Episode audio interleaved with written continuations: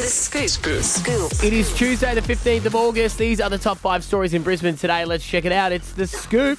One. This is very exciting because uh, the Matildas are going to be playing on Wednesday night in Sydney, and everyone's like, no, where do we watch it? They did have it at South Bank, so you can watch it there, but now they're actually going to expand it to King George Square because so many people want to go and see it, um, allowing tens of thousands of people to watch the Matildas semi final against England, which is, yeah, I reckon we should have public holiday the next day, but you know, got a public holiday on the Wednesday.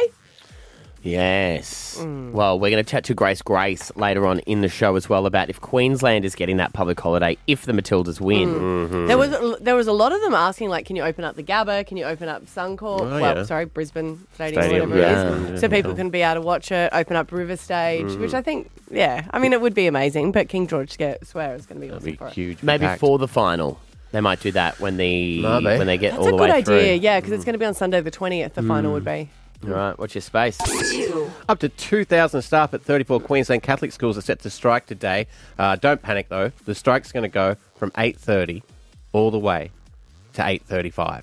Did they start again if a kid talks? I don't know.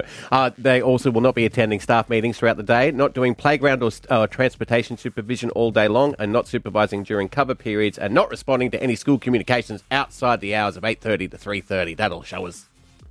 That's good. I hate when I get emails from teachers. Like, oh, what's my kid done? what's he done today? But they, they're doing it for a new enterprise bargaining deal, so they see if they get what they want. All right. Three. Federal police have arrested a man who allegedly made threats while on board a flight to Kuala Lumpur. Um, yesterday, it was for, forced to turn around and come back to Sydney International Airport. Uh, Malaysian Airlines um, left Sydney around about uh, one o'clock. Uh, on Monday, and they were flying over far western New South Wales when it turned back at approximately 3:41. Um, it was a pretty bad situation. It was a guy yelling, being quite um, irate on the plane. And then um, I did hear people saying that when they landed back in Sydney, it took quite a while for the police to storm the plane and get the guy on. Is that what they were all upset about? Is how long it took? Because they, then it, they were sitting there. They, they so obviously they're scared in the sky. What's going on? Then they land and think, okay, here they come. But then they sat on the tarmac for ages before they that came doesn't in. seem right, and I think that's harsh for uh, staff having to deal with it. Yeah, well, apparently the staff did an amazing job, the hosties. Mm. So um, everyone was safe, luckily, um, and um, the unruly passenger was taken away. Four. This is really scary. Uh, four surfers, ha- surfers have gone missing in the Indian Ocean. They were just off uh, Sumatra and they were there for a surfing trip. Um, there's a place there that's an ultimate like surfing trip, and coming back from it, they hit bad weather. They were on two boats. Um, they're very old boats, so they don't have any GPS tracking.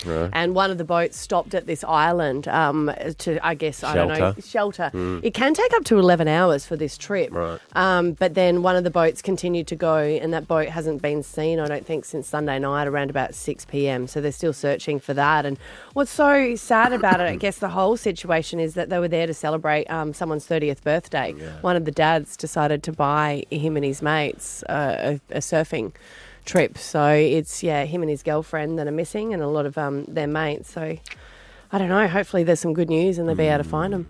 Five. All right, some good news to finish it off. Pink has revealed exciting news for her Australian fans. She shared on Instagram a thing that, that she is going to be doing a few more uh, gigs. She's adding two more shows to her Australian leg of the tour one show in Melbourne and one in Townsville, and she's going to have a special guest too.